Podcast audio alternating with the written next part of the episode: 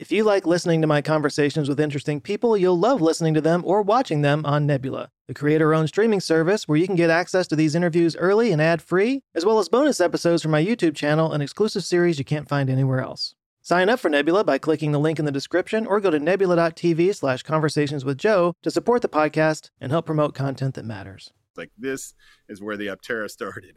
We started with this little Yeah. Play-Doh model, and then we turned it into a NURBS model, and then we actually sent that model to NASA Langley because at the time they had the world's largest uh, computational fluid dynamics uh, virtual wind tunnel. Okay. And we, we the first check we wrote was a seventeen thousand dollar check to NASA Langley to get them to do the aerodynamic study on the vehicle. Wow. And uh, I remember we sent it off to them and we waited for like a week. And then they sent us an email and they were like, we seem to have some anomalous results. You know, we'd like to get on a conference call and talk to you about it. And uh, they, they got us on the phone and they were like, this is the lowest aerodynamic drag shape we've seen on the road ever. Oh, We so the don't un- anomaly was that it was too good.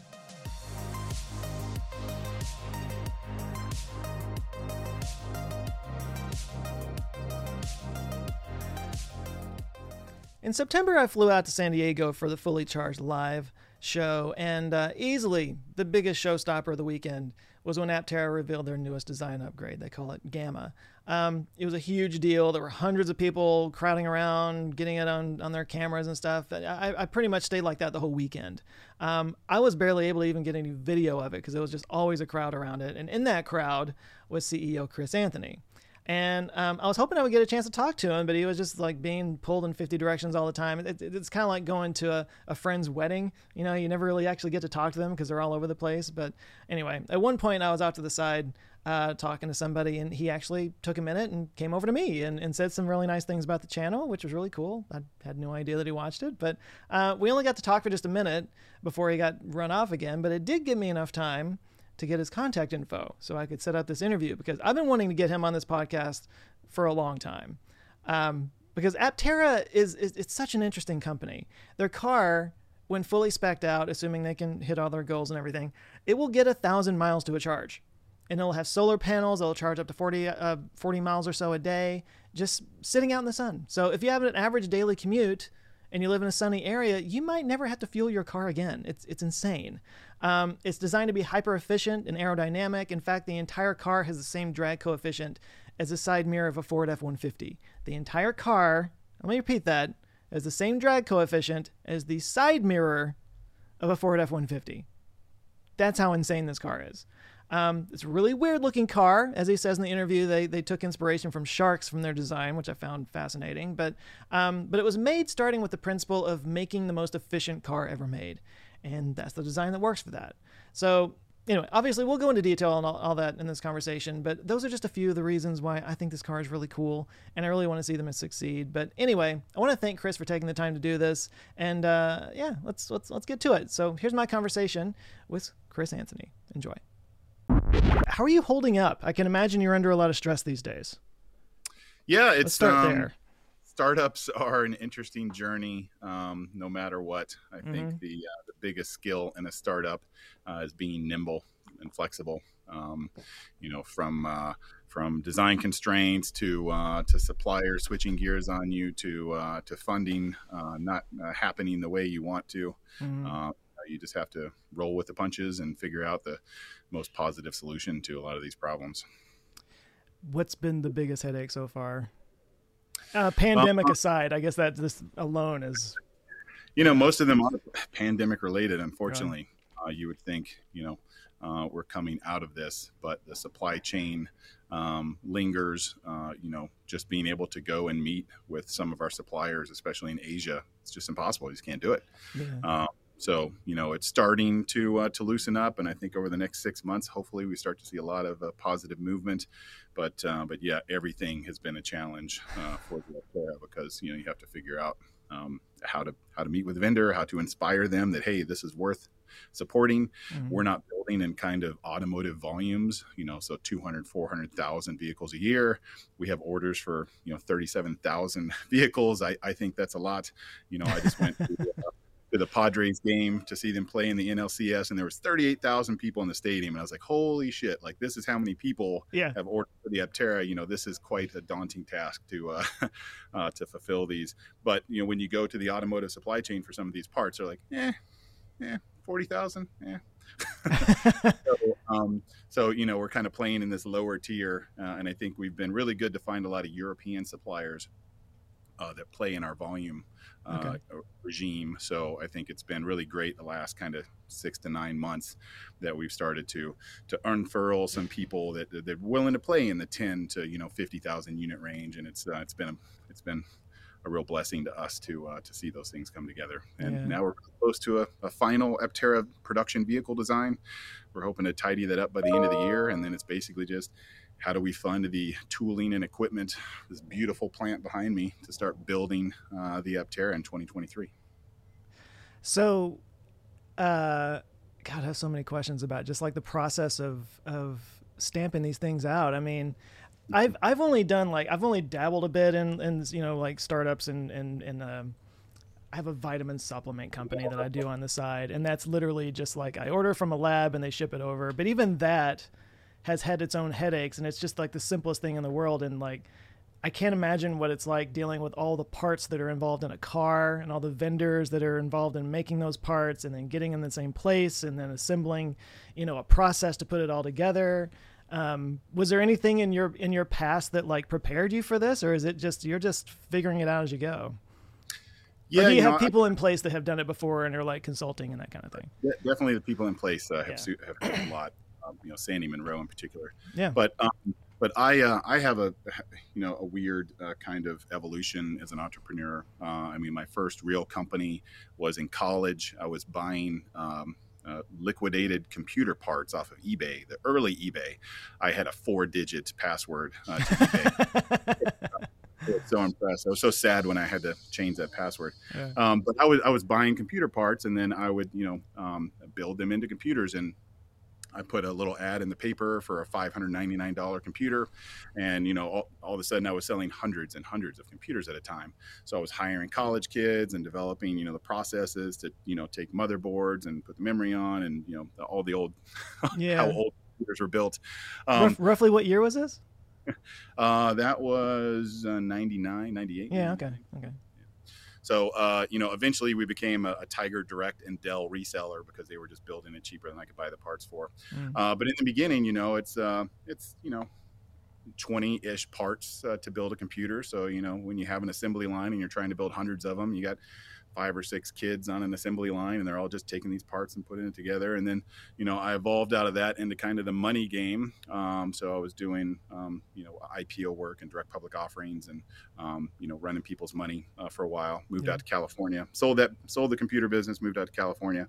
Um, so i think uh, you know having kind of the early manufacturing knowledge um, kind of building stuff knowledge and then trying to get into the, the, money side knowledge really helped me launch some of my other companies epic boats uh, building wakeboard boats and then uh, fishing boats which which probably in your area of dallas uh, there's probably a lot of epic center console fishing boats rolling around the lakes of uh, dallas um, in texas. We were the number one center console brand in texas for a long time. Oh, cool. Um, but uh, you know there was kind of 1500 parts in the bill of materials for a boat.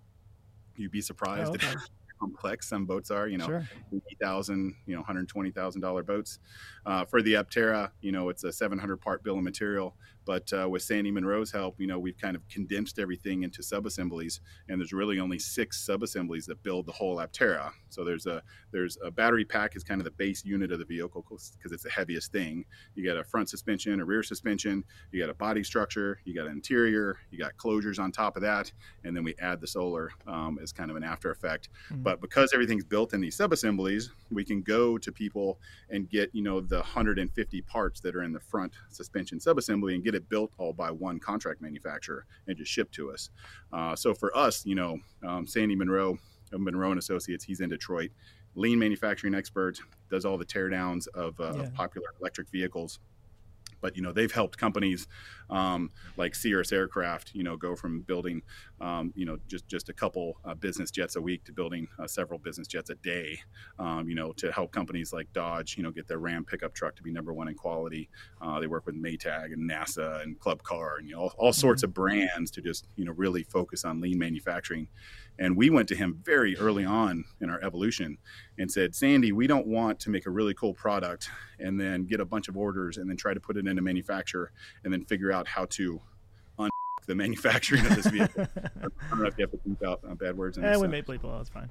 But, but um, you know, once you, I've done it with with several companies. My, my lithium battery company, we had an amazing product. We had tons and tons of orders, uh, but then we put it into manufacturing. We're like, gosh, we're really we're really not making as much money as we could on these battery packs because you know we don't have a focus on lean manufacturing and design for manufacturability. So we kind of after we were in production for a year and a half two years went back and hired a company like sandy munro's company to help us design for manufacturability and put in you know the the digital um, you know systems data driven manufacturing environment to control the design process, roll into product life management, roll into uh, enterprise resource planning, roll into a manufacturing execution system, all these digital tools that you need in manufacturing now, which are really complex. really talented people to run them. Uh, but you know, Sandy said, start with that. You know, don't don't make a product that has 700 parts that you have to have each part on the line and then put each part in the vehicle design it in subsystems, design it with as few parts as possible, uh, design it to be uh, super modular and easy to put together, and then your digital systems that manage that just become so much easier. Mm. So I think um, we're really an interesting case study for young companies where we've adopted all of these pretty expensive digital tools before we've even started manufacture. So we're virtually building Apteras in the computer and using all of our you know data driven manufacturing tools to fully build out the vehicle pull parts out of inventory, have it to the line, scan it on the line, you know, um, record the value of the torque of the screw that you put in, uh, save the serial number from the tires that you put on the vehicle. Um, yeah. You know, all those things already exist in our systems, and I would have loved to have had that in my other companies, uh, but you know, I just didn't have the advice of somebody like Sandy Munro. So. Yeah.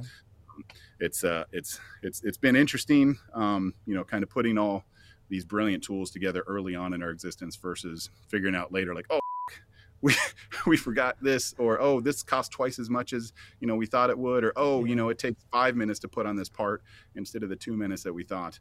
Um, so it's a lot of moving pieces for sure.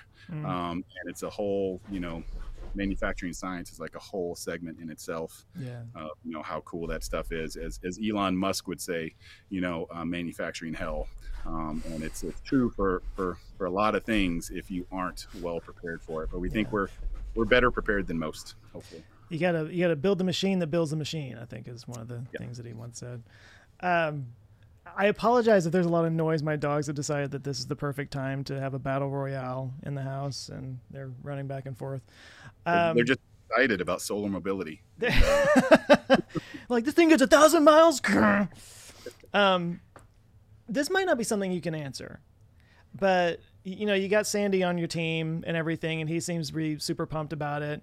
I was there fully charged. It was a friggin' madhouse around your car. I mean, we barely got to speak for like th- three minutes before you got pulled away again. But like, there it is. Yeah. What what is it? Again, maybe you're too close and can't even answer this. But what is it about this car and this company and this design and philosophy that gets everybody so excited?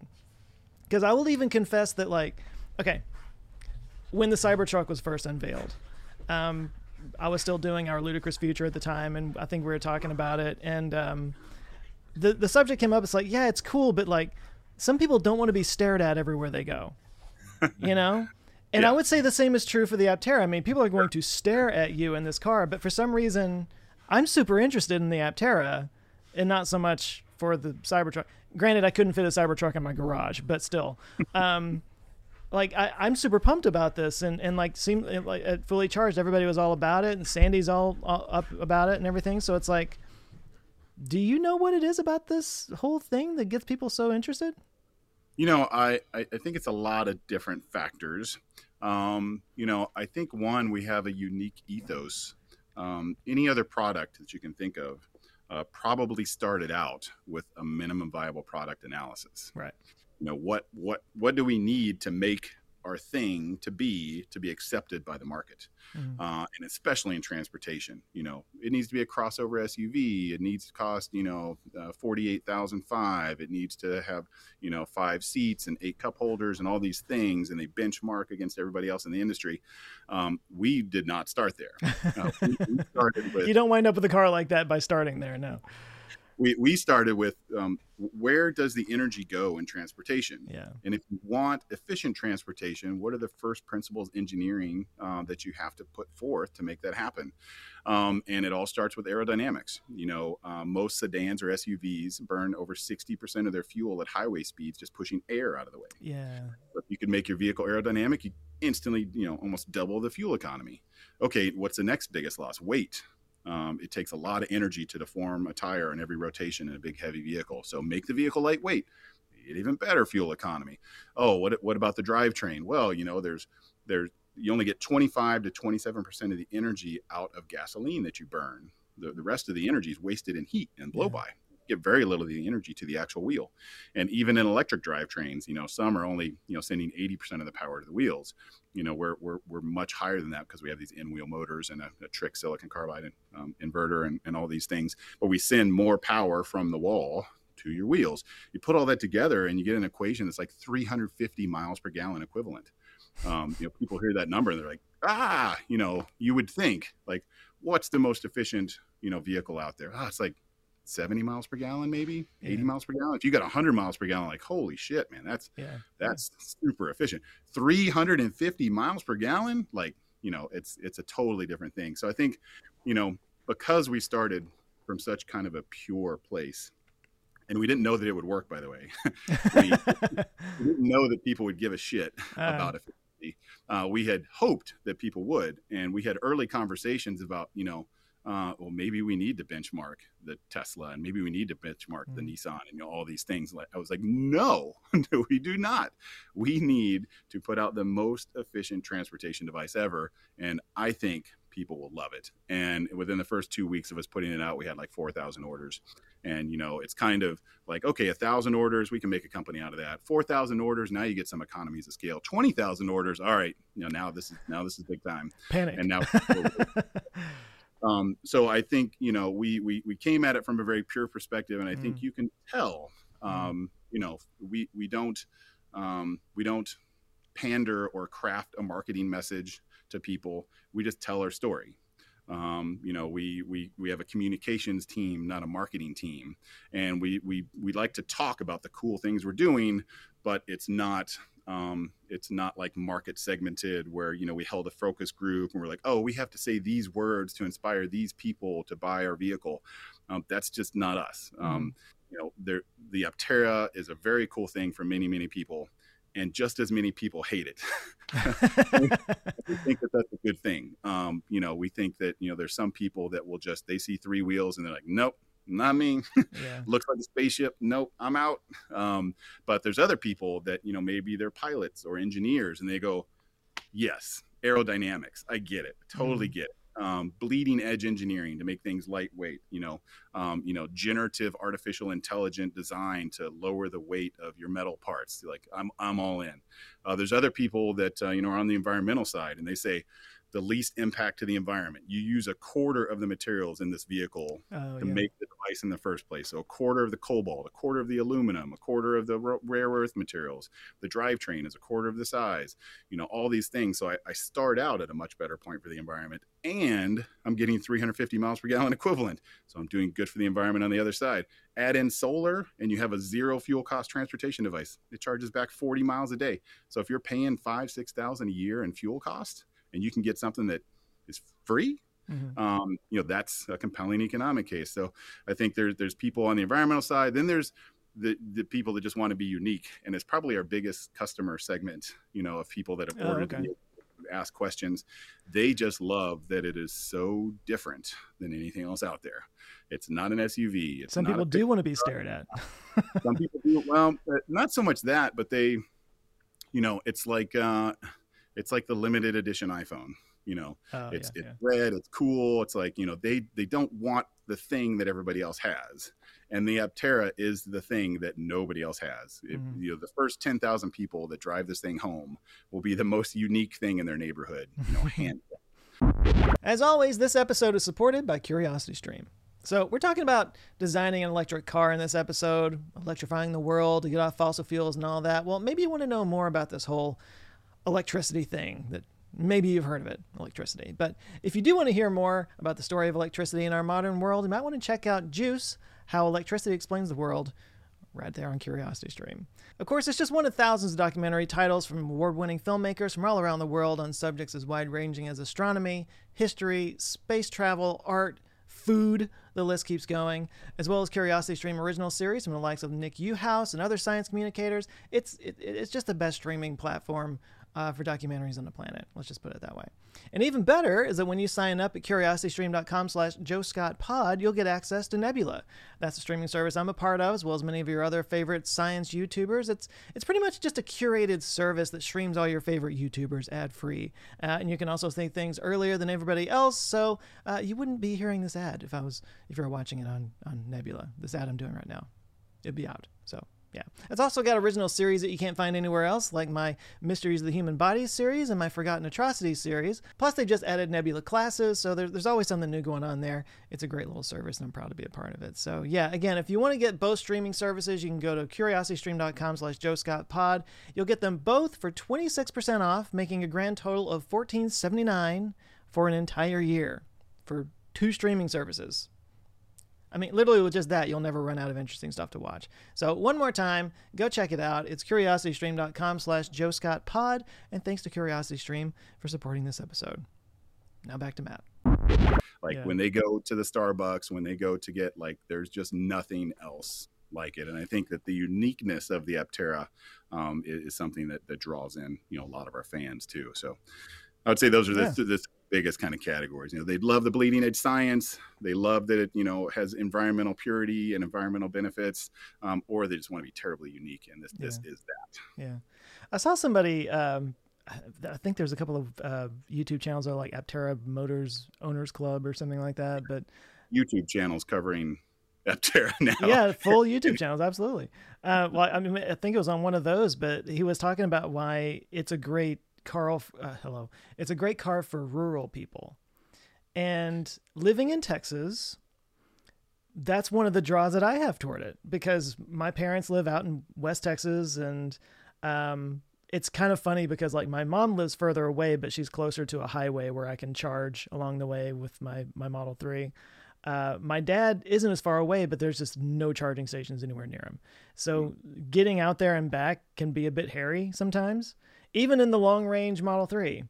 So, um, the, the, I, I, I was already kind of thinking that before I saw that video, but I was like, I think that might be a good market for it. it is people who want to go electric, but they just live in a place where it's kind of a charging desert, you know, and there's not really any place to, to charge up their Rivian or something like that, you know, and, and, and also the, the price point is a lot more reasonable than a lot of the, the, the really long range, um, uh, EVs right now. So I can see it being popular in, in places like that.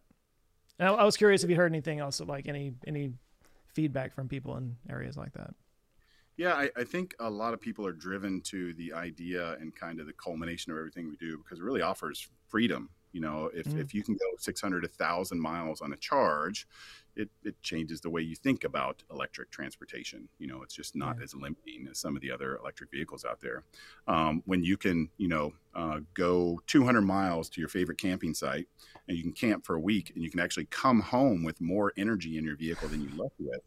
Um, it kind of changes your perception about how you know transportation works for you. This, this is really the first vehicle that creates its own fuel. Um, so, you know, not just for uh, kind of range limitations, but also how your energy goes into getting you around is really changed by, you know, how this vehicle works and functions. Um, and I think, you know, a lot of people that are, um, you know, remote or uh, want to be more independent uh, really see the benefits of a vehicle that with a 110 extension cord can charge 150 miles overnight because it charges so fast because it uses such a little energy per mile. Mm-hmm. Um, so you don't have to worry about you know going to grandma's house. I, I, went to grandma's house. I stayed three days. She lives 500 miles away. She doesn't have a charger or any bullshit like that. She has an extension cord.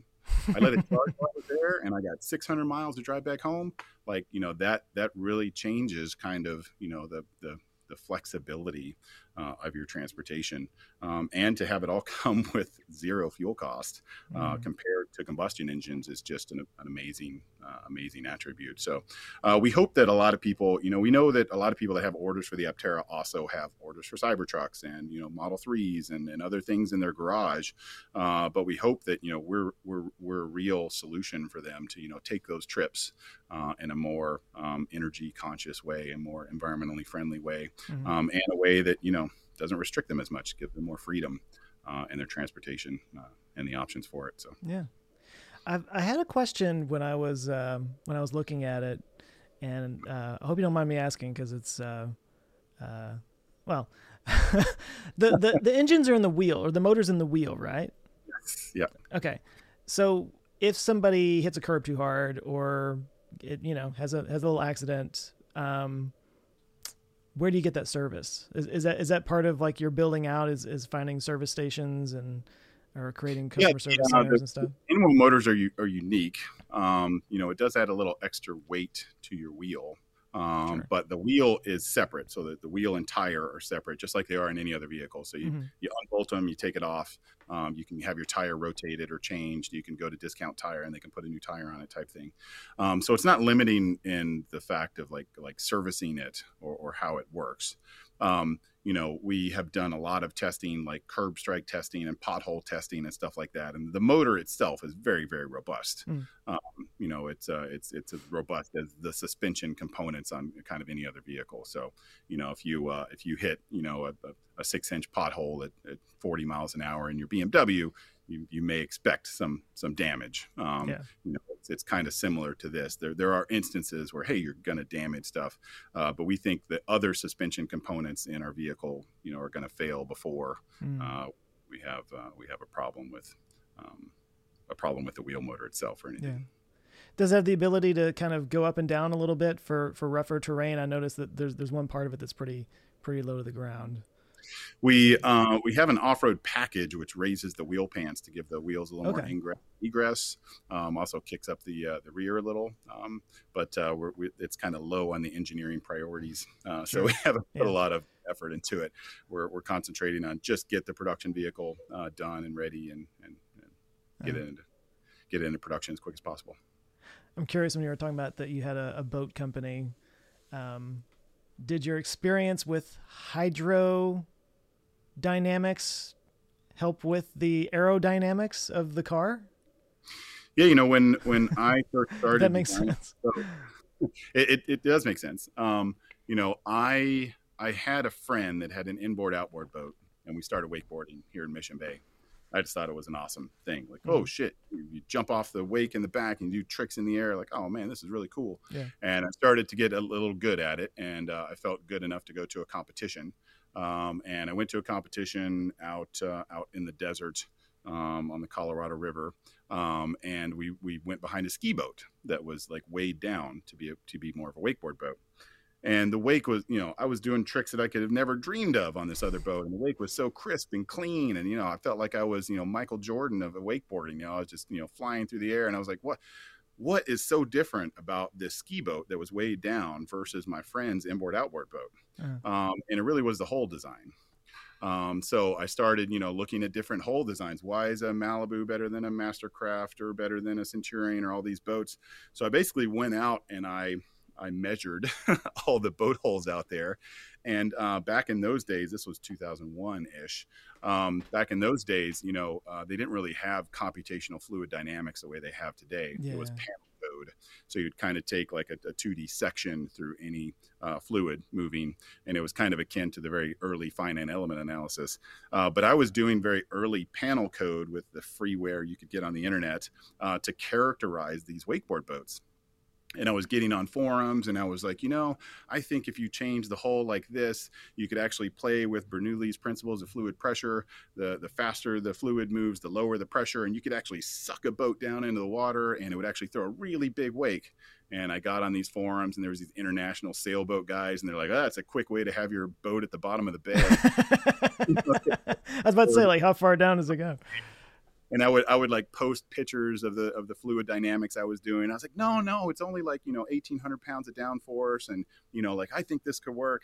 And there was just Nate, you know, the internet was not kind to my early boating design aspirations. They were just crucified me. Mm. Uh, but I, I, didn't listen. The internet. I, I, said, I think this right. worked. So I took that early panel code and I made my first Epic boat. And it really was an exercise in better computational fluid dynamics and the understanding of how boat hulls interact with the water and how big the wave can be out the back so you mm-hmm. can wakeboard better. And we made, you know, a, a really cool wakeboard boat and I I made one and I took it out and I had some pro wakeboarder friends and they were like, "Holy shit, like this thing is, you know, this is the best boat we've ever ridden on, like by a mile. Like you need to start a company around this. So then I, I did start a company around that. And it was really through Epic uh, when I started uh, playing with the composites. I, I, got into resin infusing, resin infused composites, which makes really lightweight composite structures really strong. Mm. Uh, then I met Steve Fambro uh, in San Diego here through a mutual friend. Uh, Steve was starting to ideate Aptera, and he was trying to build it out of faceted uh, panel composites and like you know glue them together like in a very mm. angular format, and then he's going to put like an aerodynamic shell over it. Um, and then uh, he was ordering parts to his work because back then UPS wouldn't deliver to your house. Uh, that's how old we are.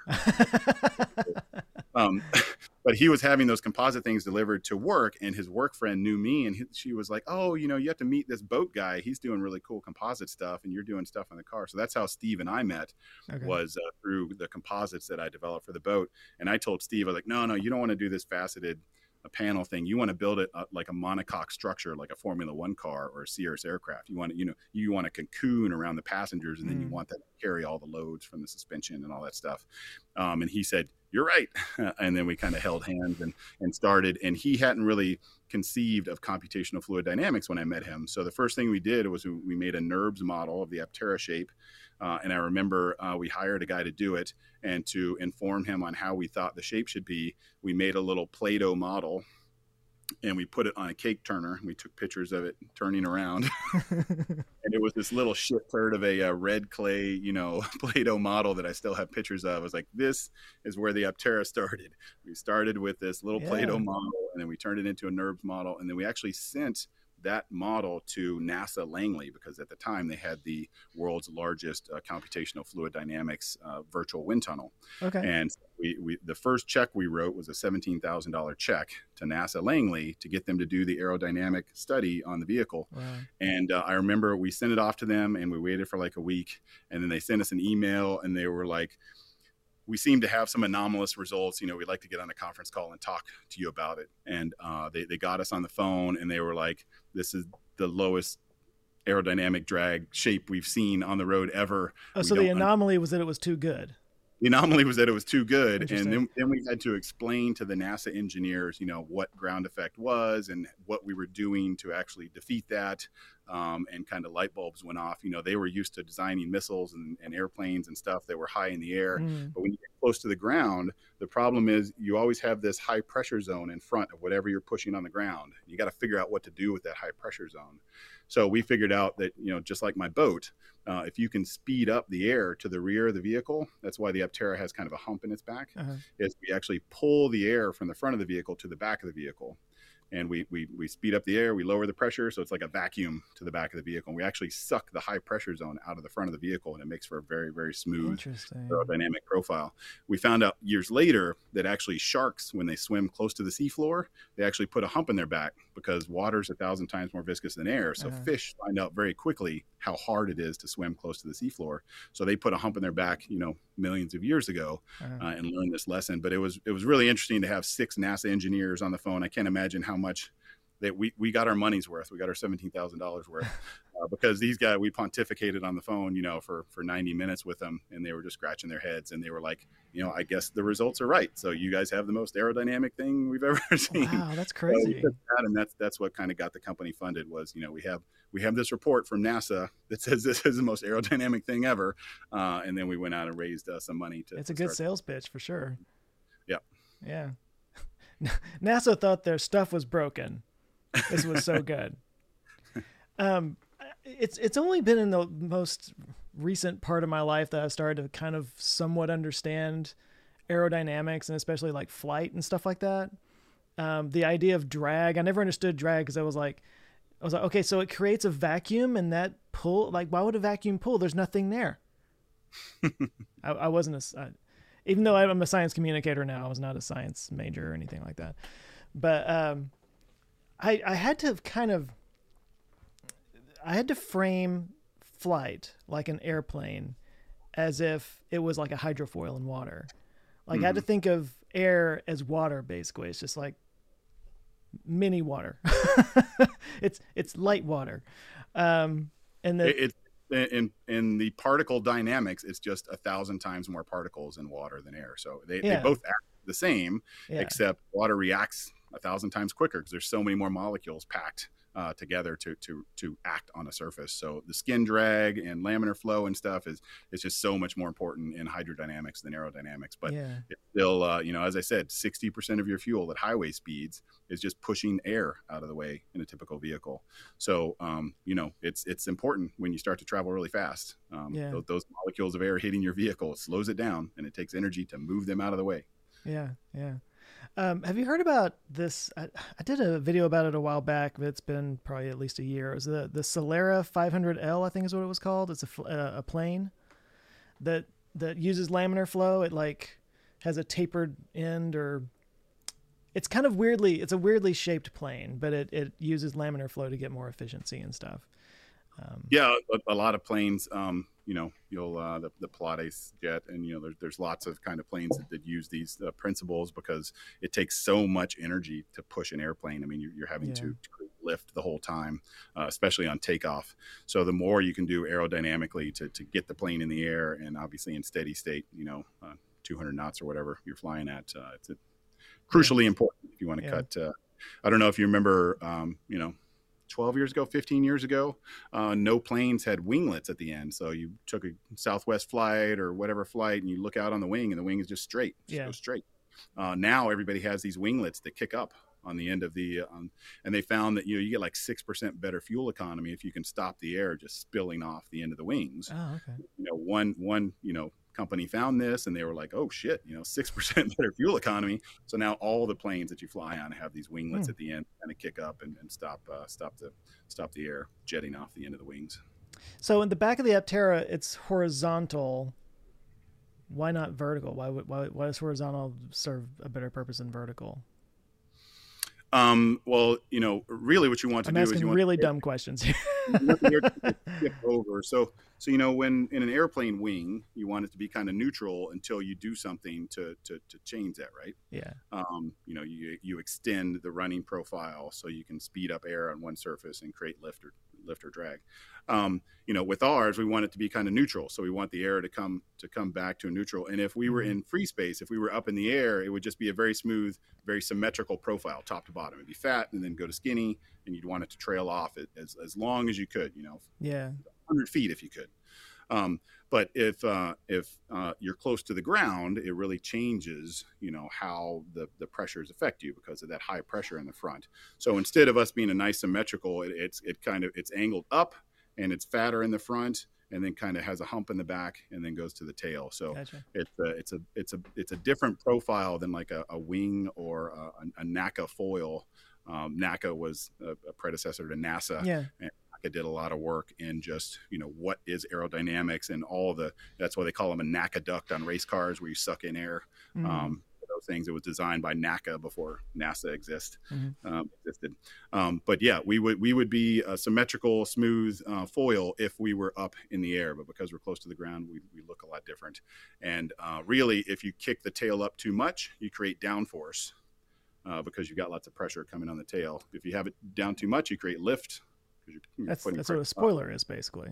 Yeah. So Keeps so it. we we try to be as neutral as possible. We don't want any lift or any downforce. Mm-hmm. There's a little little bit of downforce on the Aptera, just intrinsic to any kind of yeah. uh, vehicle traveling uh, on the ground.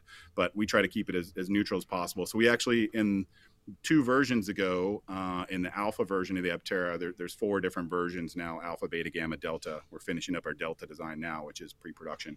Uh, but the alpha version actually had a tail that was kind of six inches thick in the back and we actually stretched the tail of the vehicle another four inches and slimmed it down to only a four inch profile at the tail ends. And that actually increased our aerodynamics by like 3% just by making the change in the tail. So mm-hmm. uh, how, how things kind of trail off when it comes to aerodynamics is super, super important. It's really interesting. And, and, and, and is my thinking on that right? That like when you have a more blunt end, it creates a vacuum behind it and that's what drag is? Well, there's there's two things. Uh, one is the, the, force of the molecules hitting the thing, uh, uh, but, but, the second is the trailing effect. Uh, because you have such a blunt object, yeah, you're, you're creating kind of a vacuum that can't can't escape itself. Um, okay. So you know that's why you end up with shit on the back of your SUV all the time. You know you get this recirculating zone on the back of your SUV. Why is the back of my truck always dirty? Well, it's because it's a you know it's a low pressure zone that's creating a vacuum that, that sucks yeah. all the dirt back to your vehicle. Um, and you know, but it, it's more it's more the molecules hitting the front of the pad. So if you're driving a brick down the freeway, it's really it's really everything that's hitting yeah. the front. Uh, of the vehicle. If you if you have a really blunt face, but you can taper it off at the back really smoothly, that that would help uh, because then you don't have this recirculation zone in the yeah. back. Uh, but you know, in, in, general, it's it's it's mostly the, the punching power going yeah. through the. That's where all the grasshoppers and bugs end up and stuff. Oh, interesting note about the Aptera. We uh, I remember uh, years ago, and we just took the, the, Aptera out to the test track. But the Aptera, because it has such great laminar flow, uh, bugs just go on a little roller coaster ride over the Aptera. oh, whoop, nice um, the uh, the trailing uh, SUV that we had to like you know watch the Aptera while it's doing the test, just covered in bugs, bug storm, bug hysteria, and then we we pull over the Aptera after you know like two days of testing, and there's like two bugs on the very tip of the nose that have that have been squished, but everything else it just whoop just flies over. So it's uh, it's interesting. You don't get dirty windshields, you don't get yeah. bugs. Another reason somebody from Texas would want an Aptera because like on a, on a road trip out here, it's just you're covered. You got to take it to the car wash and scrap the bug guts off the. Yeah, it's terrible. Every time you fill up your car with gas, you got to like scrape all the grasshopper brains off of your windshield. You can so, just form the cricket bars, you know. You yeah, yeah. Have you had any of those? Yeah, it's uh, it's interesting what's going on in the world of, uh, of eco foods. Yeah, um, it's a shame, you know that that uh, so much of our food takes so much so many resources to yeah. grow. I mean, look at beef. I mean, beef yeah. takes so much water. You know, beef is just cows are a horrible converter of biomass into the meat that you eat. Yeah. uh, you know, you go down the scale from from cows to pigs to chicken to fish. If you want the best converter of biomass, it's fish. You know, they they're very good at taking what they input and turning it into the actual meat you eat. So, um, you know, it's uh, cricket bars are an interesting uh, aside for sure. I, I, tried one one time early on in my channel. I was like, watch me eat a cricket bar. So I, I did, and it tasted fine.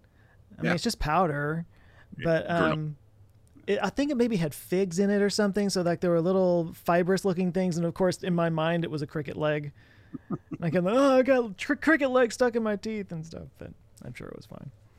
Um, I'm actually I'm I'm a big proponent of that. It it sounds weird, but like I mean it's it's it's protein. It's good protein, and it's like you just said, it's not like yeah. A big problem for the planet, uh, of course, is is people come up the income scale. They eat more protein. Mm. Um, and protein that we eat is just uh, is just horrible for the environment. Uh, you know, vegetables are one thing, uh, but as soon as you go over to the uh, to the beef side, to the to the chicken side, to the pork side, uh, it's just a huge amount more environmental impact. And you see mm-hmm. company uh, countries struggling with it, you know, especially in Asia, you know, hugely growing populations, uh, eating a lot more protein now. How do you kind of create the feedstock uh, for those things in an environmentally friendly manner? Um, you know, there's been a lot of great progress on uh, on kind of the the simulated beef stuff, but all the reports I've read is that that's even worse for the environment because it oh, takes oh, really? Energy to make the oh. things that it takes to make fake meat than it does to, to actually just have the meat. So, mm-hmm. um, you know, we hope that through science we'll solve these problems. And just like uh, you know, efficiency in transportation, you know, we're working with bleeding edge science to solve that problem, and I'm sure we'll come up with solutions for for the for protein for the masses eventually. Yeah. Didn't expect this conversation to go there, but that's cool. Um, are, are, are you a vegetarian or a, a vegan or anything like that? Uh, I'm not. Um, you know, my my wife and I watched a um, a documentary on factory farming years ago, um, and I don't know if you know how cute baby cows are, but they're cute. Yes. so when you get farming on a, on a massive scale, you know, 200,000 cows on a farm, a lot of cows die a day. Mm-hmm. Um, so, you know, after my wife saw the, the, the stack of uh, little baby cows, um, you know, at the end of the day, one of those, she's like, we're not eating beef anymore. And she's the one that buys the food. So we didn't eat beef for a couple years now. Now we've got, we've gone back. We have, uh, we have tacos once a week yeah. uh, with beef, and then everything else is fish and fish and chicken. Uh, but I tend to stick with the fish and chicken. I, I we usually get salmon, and I eat that. Um, I've kind of gotten to where it's not so much an environmental thing, but uh, I've been doing the intermittent fasting thing, and I've I've gotten to oh. where I usually only eat like one meal a day. Um, yeah, dinner is uh, is good. I've been doing that for for a while. I was uh, we uh, Steve and I did an interview on Jay Leno uh, and we started the interview. He's like, "Hey, it looks like you haven't been missing any meals lately." like, Damn it, Jay Leno. Um, so, called out by Jay Leno, and so uh, so I was like, I guess I'm getting too tubby to uh, to to to be like this anymore. So just just for the camera, I, uh, yeah. I decided to come up. But yeah, a big part of it was just uh, stop eating so late. and oh, I would oh, eat yeah. In the morning, so you know that was rough. So one meal a day, I think, is, is a good policy. We we are we are definitely not creatures that evolved to have three meals a day. Just, not a thing. I've landed on that. I have a feeling that was marketing. I have a feeling somewhere along the way, some food company, some giant food conglomerate was like, eat three squares a day and that'll make you grow up big and strong and the bullies won't pick on you anymore you know and then we all just kind of like okay and and but I, agree i don't think we're actually designed for that it, it was the breakfast cartel. I think that uh, really and it worked. It worked so well. I love my breakfast. That's the one but thing you, about the intermittent fasting I don't like is I love my breakfast and I don't get to have it. You, uh, I also uh, got on a kick for a while, but just uh, just allowing your digestive system like time to process uh, is a mm-hmm. good thing. I, I think um, you know a lot of people have trouble with that, but you know every once in a while, take a couple days off of food. Uh, you know, it takes about two days for you to flow everything through your gut. So yeah. you can take two days off, couple times a year even um, you know it really helps your gut health and i think a lot of people have problems with their gut health that they don't really realize. Um, you know i uh, i got in this molecule which may be interesting for for people to research but nmn uh, nicotinamide mononucleotide. Um, but it's uh, it's it's a it's a precursor right to oh yep. there we go like mines. Um, but yeah, I, I, found uh, reading research studies and, and stuff. It, it's it, it may be hard to argue that it really has longevity benefits, though I, I, I buy into the logic. But a lot of people reporting like gut health improvement because mm. basically it's your gut and just sits there. Um, so I think you know I've seen a, a lot of uh, great research on that being able to help your gut health. So intermittent fasting and you know maybe some uh, some molecules like NMN, I think uh, could do good for a lot a lot of people if if, if they knew about it. Yeah, and and like um, usually whenever I bring it up, people are like, "Oh my god, aren't you hungry all the time?" And I'm kind of like, "Well, yeah, sometimes." it's okay to be hungry. It's okay. You get over it. It goes away. And and um, is it is it the hormone ghrelin that your body produces that makes you feel hungry? It's like the the the more you go without like the more you kind of push through the hunger, your body kind of stops producing that ghrelin so much. So like after a couple of days, you're not you're not really hungry anymore. It's just like I, I found that I ate most of the time because other people were eating not because I wanted to eat. Yeah. The other people were eating. It said, you know, okay, it's eating time. yeah. I was hungry, is you know, was, uh, okay. Uh, so I, I, was definitely notorious. Uh, you know, one of the reasons I got so big was because I worked so late, and mm-hmm. the easiest thing to kind of keep you going is that Dr Pepper. You you know, in Texas, oh my god, yeah, man, it'll it'll get, get you good. So. I grew up. I grew up drinking Dr Pepper, and I cannot drink them anymore. I don't know when I got off that wagon, but now it's just like, oh, it's just too much. It was like 23 flavors. It's just too many flavors. My mouth can't uh, take it. When people try it for the first time, uh, like, oh God, what is what? Why do you drink this?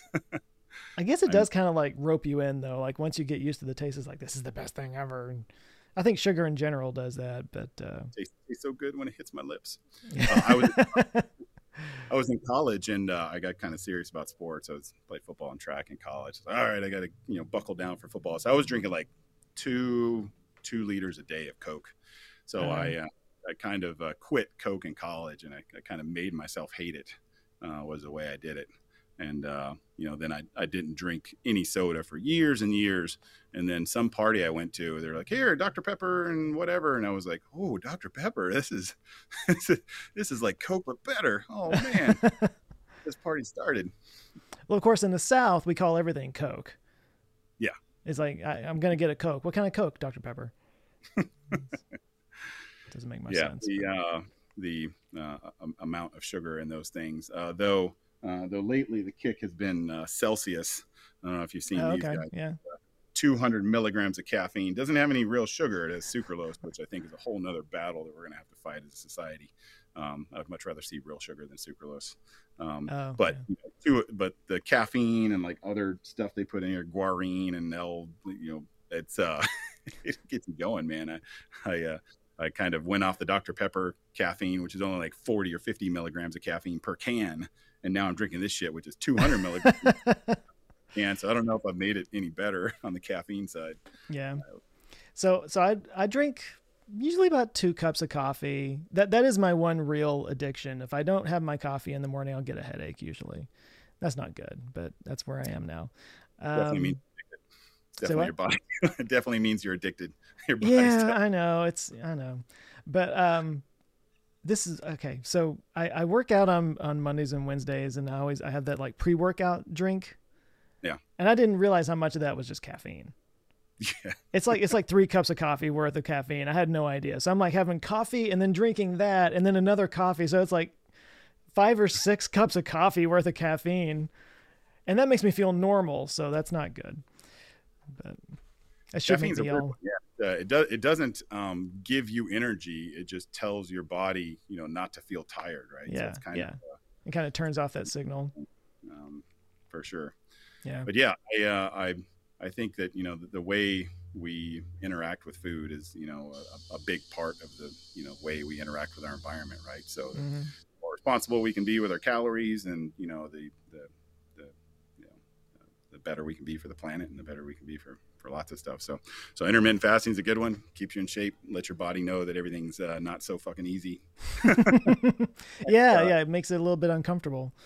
Um, are you familiar with the the uh, Dr. Sinclair and the stuff he's doing at the Harvard lab for Yeah, yeah, longevity yeah, and stuff? Yeah, I need to try to uh, get him on this podcast. I've, I've I've reached out, but it hasn't worked out yet. But um, but yeah, I read his uh, lifespan book, and that was basically the conceit of it. It's like just make yourself uncomfortable, cold showers, don't eat, exercise Yep. a lot.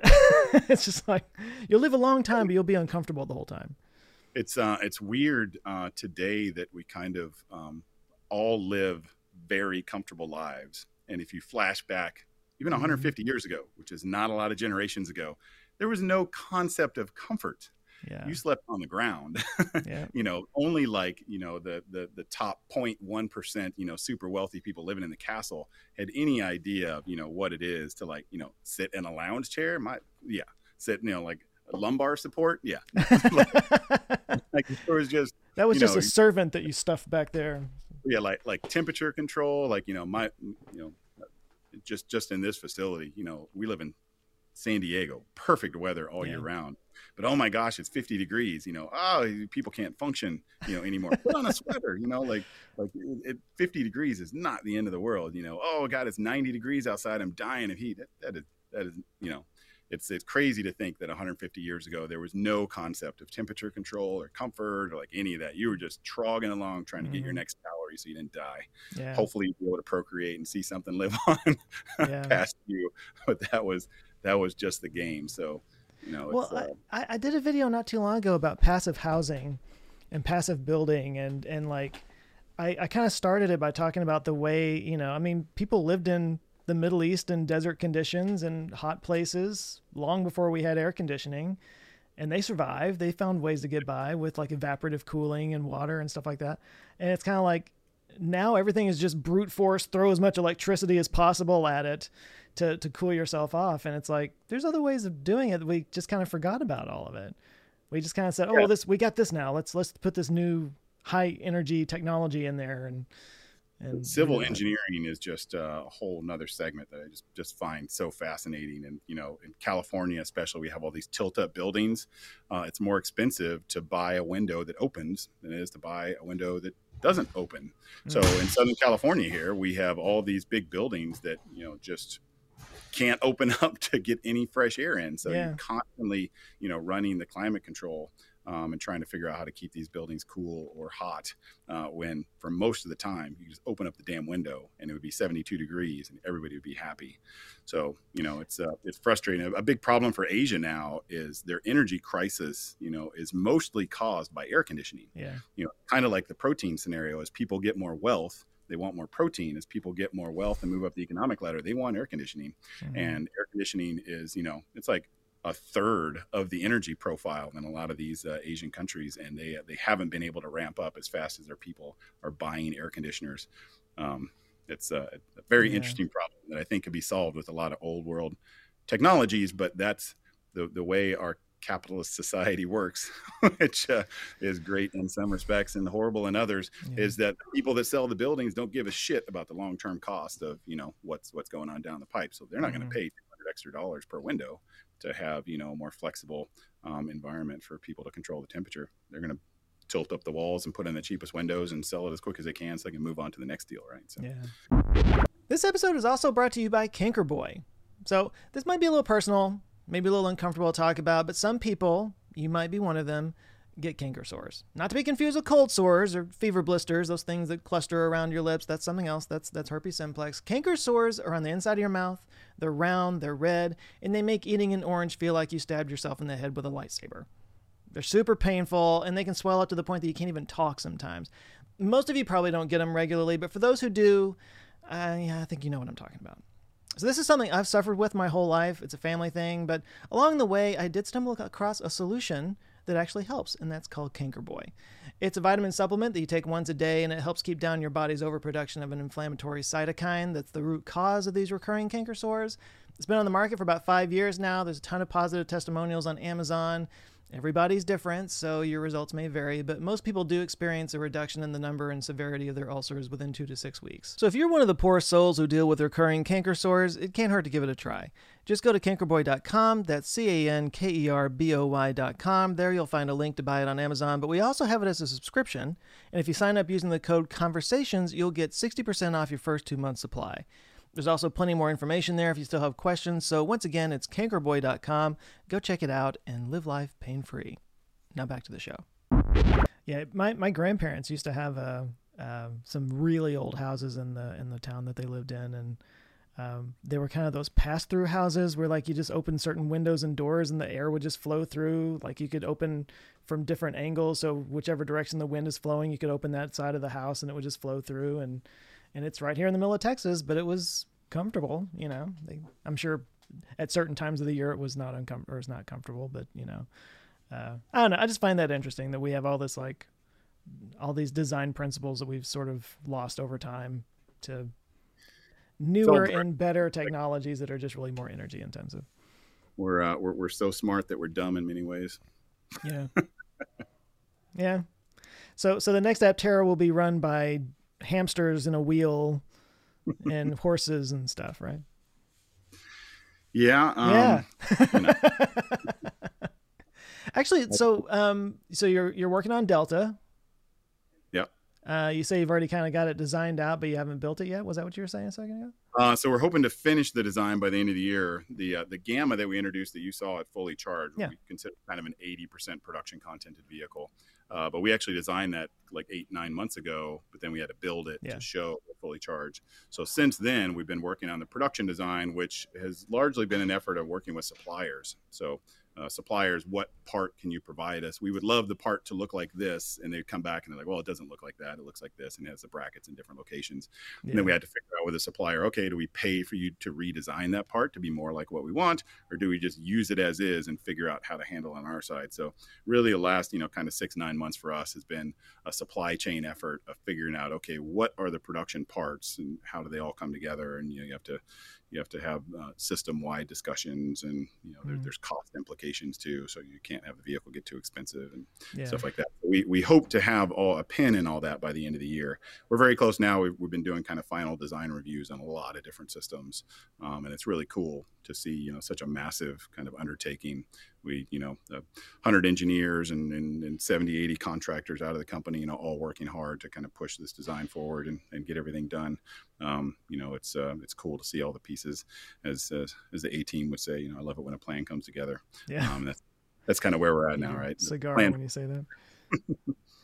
Um, are, are, there any? I'm, I'm, assuming all the the changes between Gamma and Delta are fairly fine tuning, little things here and there. Like no no big design changes that people will be like, wow. Yeah, well, some more kind of archi- architecture changes because we found this company uh, in Italy uh, that uh, does these kind of supercar carbon fiber uh, composites, but they do it in a very manufacturable way, and it's kind of just catching on to uh, to how cool this technology could be. Oh, cool. But it's uh, it's very much so just stamping out parts. Um, you, know, you put a uh, you put a carbon fiber and thermoset resin goo into a waffle iron, and you stamp the waffle iron down, and ten minutes later you have a, a big Aptera part. Um, it's kind nice. of the cheapest long-term way that we think we can build these parts, um, and it helps us scale. You know, you can build hundreds of thousands of parts out of each of these molds, uh, and it happens really, really quickly. So, because of that method, you can do things with with their process that you couldn't do with like the green vehicle you see behind me. You can put r- structural ribs on the back. You can put fasteners in the part. You can you can do a lot of cool things that we couldn't do with this composite. So, so some of the uh, design effort has been kind of changing how we think about the parts and how we affix things to the parts. Um, so we kind of had to re-architect some of the parts. Um, cosmetically, though, it, it, looked very similar. Uh, all those are kind of you know the underpinnings uh, of the vehicle. Mm. Um, so I think cosmetically, you know, uh, same profile, same length, same width, same aerodynamic um, shape. Um, the, uh, the the the interior looks, uh, you know, very, very much so the same. Mm-hmm. Um, it's just, uh, it's just some of those uh, kind of how we think about the composite parts, and then suppliers coming back to us and saying, "Yeah, we don't make a bracket like that. You're gonna have to use our bracket, or you're gonna have to pay us a hundred grand." We're like, "Yeah, we don't want to pay a hundred grand, so we'll just figure out how to use your bracket." Makes sense. So, uh, you're looking at end of next year or so before you start delivering. Uh, unfortunately, everything's funding dependent. So um, okay. if we have any uh, people of means that want to invest in Aptera, oh, here we go. Uh, here's here's the pitch. It's invest.aptera.us. Um, but you know, once we're funded for production, you know, it's kind of nine months to get the uh, manufacturing train rolling. So we got to mm-hmm. get the equipment in, we got to commission the equipment, we got to run, you know, kind of test cycles uh, to build everything. So that's kind of a nine month window. So if if if, uh, if if we get major funding by the end of the year, then then nine months later we're, we're cranking out cranking out Apteras. It's probably gonna be one of those uh, uh, slowly and then suddenly kind of things. Yeah, you know, um, Sandy Munro and uh, Pablo are, are, are brilliant uh, VP of manufacturing. Um, you know, they're they're of the accord that you like a lot of other companies have made the mistake of starting slowly and then trying to ramp up. You know, let's build one vehicle a day and then two vehicles a day and then 5 mm-hmm. vehicles a day. The problem is when you hire people to build one vehicle a day and then you tell people, hey, we're going to increase production to four vehicles a day, their head explodes. I can't build four vehicles a day. It's a pain in the ass just building one vehicle a day. Yeah. Um, so, you know, we're buying the equipment, we're scaling up for manufacturer, like with these partners uh, in Italy, CPC, uh, to build 40 vehicles a day. So um, it's not kind of a, a trickle and then a, then you know um, more of a trickle and scale and scale. It's we're going to start manufacture and within three months we're going to be building 40 vehicles a day, and then once we get used to that, we're going to put in a second shift so we can build 80 vehicles a day. Gotcha. Um, so hopefully that'll happen you know less than a year later from when we start production. That's uh, cool. uh, but that's the goal is get into production, buy all the equipment for that, hire all the people, train them to build 40 vehicles a day, and then just start building 40 vehicles a day. Just try to get the scale right from from day one. Yeah, yeah. Get yeah. the get the supply chain lined up. You know, you need you need 40 front suspension modules coming in a day. You need 40 bodies coming in a day. You need the solar factory to make 20, 40 solar panels a day, and the battery pack line has to be mm. producing 40 battery packs a day, and that's what keeps you ticking along. God, that's a lot of juggling. Can't even imagine. Well, in all your off time, what else you got going on in your life? Are you, you, you like got any TV shows you're watching? Any any books you're reading, or Anything um, non-car related that you can put any brain cells toward? My, uh, my um, I wish that I had more time for the House of Dragon and other shows uh, that are out there, but I don't. I'm I am engulfed in uh, yeah. Aptera fun. Uh, I peel myself off every once in a while to uh, to delve into the world of um, supercomputing and how it's you know enhancing our lives. And you know, I I got into computational fluid dynamics. You know, we we built one of the world's largest supercomputing clusters here at Aptera to do that kind of work. So I'm really interested in you know how uh, computers do that kind of work. Um, the uh, the you know from from from from simulating the universe and how we think stars form and stuff like that, um, you know, to uh, to particle physics. Mm-hmm. Uh, I think it's just amazing that we have the computational tools to analyze stuff like that, and it's giving us answers that we could never conceive of, you know, in our puny little human brains um, you know, and I think it'll tell us, you know, a lot about, you know, how the universe works and how some of these particle physics things works, you know, before we have kind of the ability to test for them, because you see, you know, like the, you know, testing at CERN and other places, those are multi-decade projects, and yeah. you know, my my uh, my eagerness to understand the universe as it is isn't patient enough to wait for that. so, uh, so yeah, that's uh, usually when I, I, geek out online, I I, uh, I I search for those you know, kind of how uh, supercomputing is making the world, and the universe, a better place type stuff. Yeah, that's cool. It's worth uh, worth uh, 10, 20 minutes a night. Yeah. Um, sometimes I, I look at the what's going on with the quantum computing and stuff. It it feels like when when they started talking about quantum computing at first, it was like, oh my god, it's gonna they're gonna have all the answers to everything and it's gonna create God or something, you know. And and then it was kind of like actually, it's just really good at very specific use cases. And it's not like an everything kind of computer. Um, but it's still kind of neat that that's something very basic calculator that can do infinite calculations in an instant. yeah. yeah, that kind of thing. wow. how to use it. Yeah, it's um it's it's it's interesting how our kind of understanding of matter and particle physics has changed over the last decade, you know, and mm-hmm. that uh, that some things, you know, uh, exist and don't exist all at the same time, and somehow they're intertwined. Intertwined, but we don't know yeah. why. Uh, yeah. But you know, it's predictable, and as long as it's predictable, we can use it. Uh, so you know, I think it's uh, you know it's a lot like probably the the early days of understanding electricity.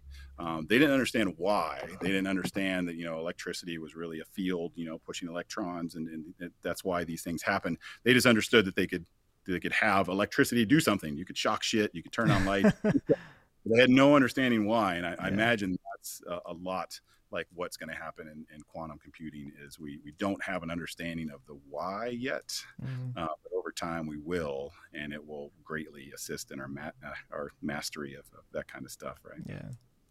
Yeah, you, you get into the, the quantum stuff. It's you get existential real quick. Actually, I'm I'm working on one about the Nobel Prize from this last year. Um, that proves that reality is not locally real. and I had to um, look up what that meant. it, it's not as crazy as it sounds, but it's basically saying that Einstein was wrong about some things. Which so if the universe is expanding faster than the speed of light, and the things at the edge of our universe are traveling at the speed of light, but time doesn't exist at the speed of light, and our universe will continue to expand. Eventually, we'll be traveling at the speed of light, even though we may not know that and our team may just stop. moment. We don't know. We don't know when that moment. out the ears. yeah, exactly. But yeah, it's uh, you know, I think the the things that are happening beyond our perception are are are terribly interesting, and mm. we may never know in our lifetimes. But some of these uh, supercomputing uh, tools may may give us a little look into things that could be beyond. So yeah, very cool very cool time to be alive. Very. What is a? Uh, it, it, it's a what's the word I'm looking for? A damnation or something. It's like you may you live in interesting times. Yeah. I forget the right way it's said, but yeah, it's a good thing and it's a bad thing, and it's it's it's definitely interesting if nothing else. But that's what I get yeah. to cover on my channel. well, you're, you're, doing the Lord's work. I mean, um, you know, breaking down uh, complex uh, science and, and, topics and making it interesting for people is, uh, is, is an amazing thing. And it's uh, you know, I think through education, a lot of people will live uh, better lives, and, and mm. you're you're doing that work. Well, thank you. I I like to think that if I can get myself to understand it, then uh, if I can get a dummy like me to understand it, that I can get other people to maybe understand it. So. the, the, the trick is, can I understand it? It's a it's a complex world. I mean, I, I saw a study now, you know, that uh, that basically every decade our IQ is jumping 20 points or so. Um, I was reading something about that. Yeah.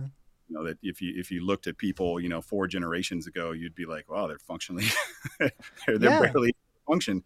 But now the world is so complex and it's so challenging that even from a young age, you know, people are growing up and you know, mm-hmm. it's solving complex problems is what we're good at. Mm-hmm. Um, and we're just getting better and better. So you you feeding knowledge to people and kind of helping them break down, you know, the problems of the world. Your your your work will inspire somebody to make the world a better place, including me. So I like to think so.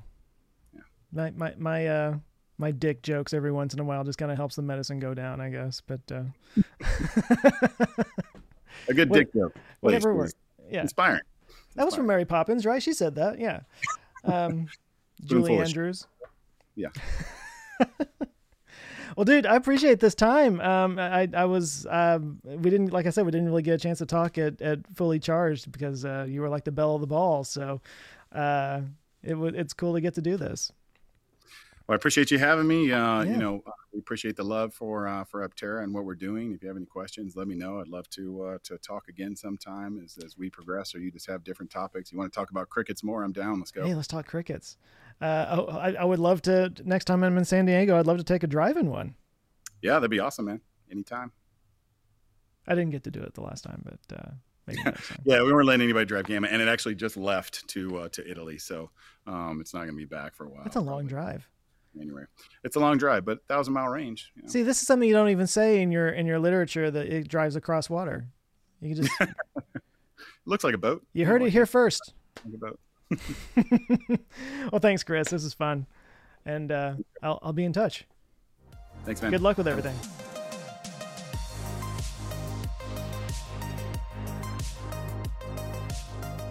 All right, thanks again to Chris for hanging out with me. That was a lot of fun. And if you want to know more about this crazy future car he's building, you can go check out their website, aptera.us. That's A P T E R A.us. And if you're really interested, maybe reserve a car, grab a spot in line. It, will probably be a while because they're still working on it, but uh, yeah, go for it. Now, before you go, since I'm apparently selling my wares today. Um, you know, you always see me in nerdy, fun T-shirts on the show. Well, you might not know that I actually do sell those shirts online at answerswithjoe.com/store. Uh, there's branded shirts with my logo on them, also posters, mugs, stickers.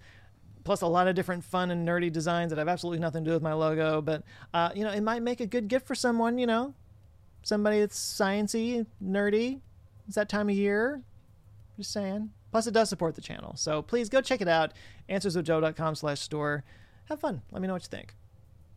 This episode was produced by Kimmy Britt, edited by Bray Brown. I'm Joe Scott. You can find me at Answers with Joe pretty much everywhere on the socials. Of course, my YouTube channel is Answers with Joe.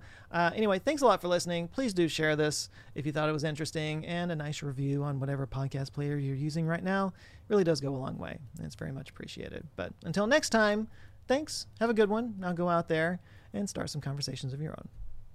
Take care.